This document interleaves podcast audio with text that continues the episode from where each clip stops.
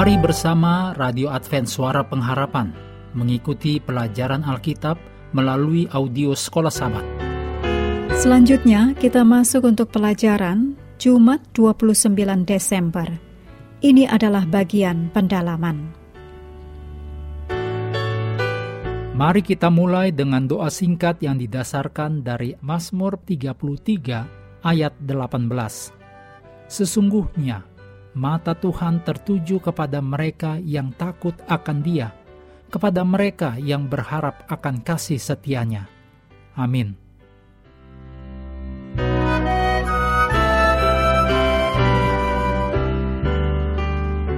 Berikut ini kutipan dari Ellen G. White, Alpha dan Omega Jilid 1, halaman 404. Rencana penebusan yang besar itu akan membawa kembali dengan sempurnanya seluruh dunia kepada keadaan yang diperkenankan Allah. Segala sesuatu yang telah hilang oleh dosa akan dipulihkan. Bukan hanya manusia, tetapi bumi ini juga ditebus untuk menjadi tempat tinggal yang abadi bagi orang-orang yang menurut. Enam ribu tahun lamanya, setan telah bergumul untuk mempertahankan hak miliknya atas bumi ini. Kini, maksud Allah yang semula dalam penciptaannya telah terlaksana. Orang-orang kudus milik yang maha tinggi akan menerima pemerintahan dan mereka akan memegang pemerintahan itu sampai selama-lamanya, bahkan kekal selama-lamanya. Daniel 7 ayat 18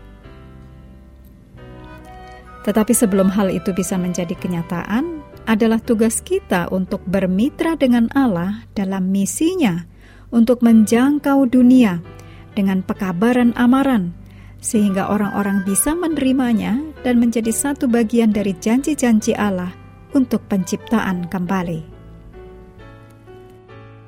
Berikut ini tulisan dari Ellen G. White, letter 390 tahun 1907.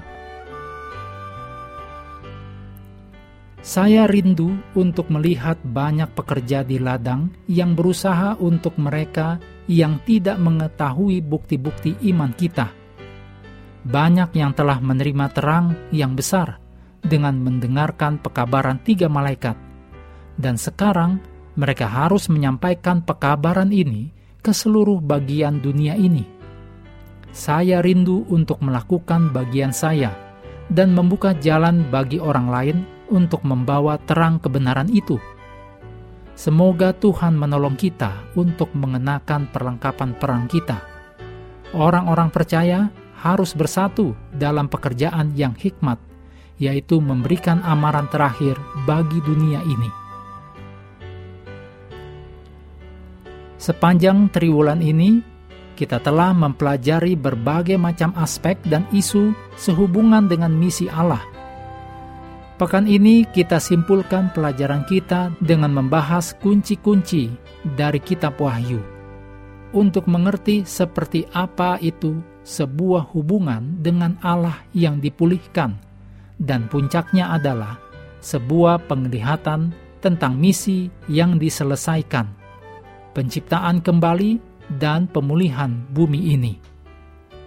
Meskipun benar bahwa kehancuran dosa dan penderitaan akan menjadi hari yang paling mengerikan dalam sejarah bumi ini, Allah mengarahkan penglihatan kita pada satu waktu terpisah dari kehancuran ini dan menyediakan penghiburan dan dorongan dalam janji tentang bumi yang dipulihkan.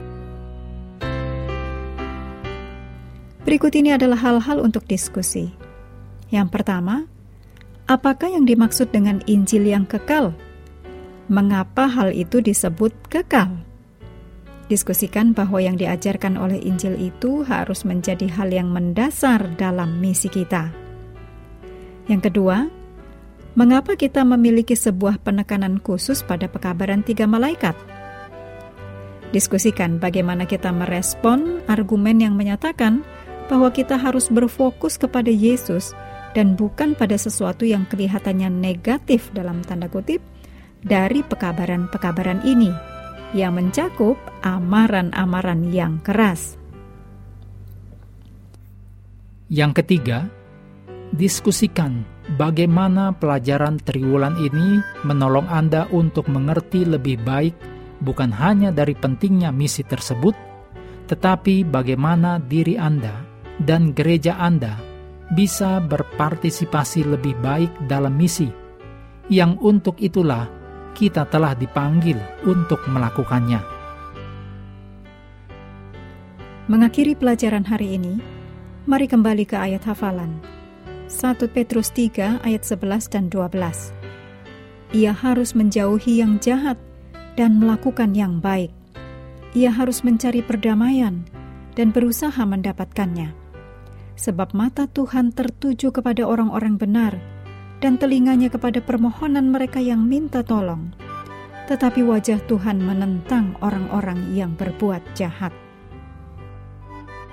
Kami terus mendorong Anda mengambil waktu bersekutu dengan Tuhan setiap hari, baik melalui renungan harian, pelajaran sekolah sahabat, juga bacaan Alkitab sedunia, percayalah kepada nabi-nabinya, yang untuk hari ini melanjutkan dari Yesaya 36. Tuhan memberkati kita semua.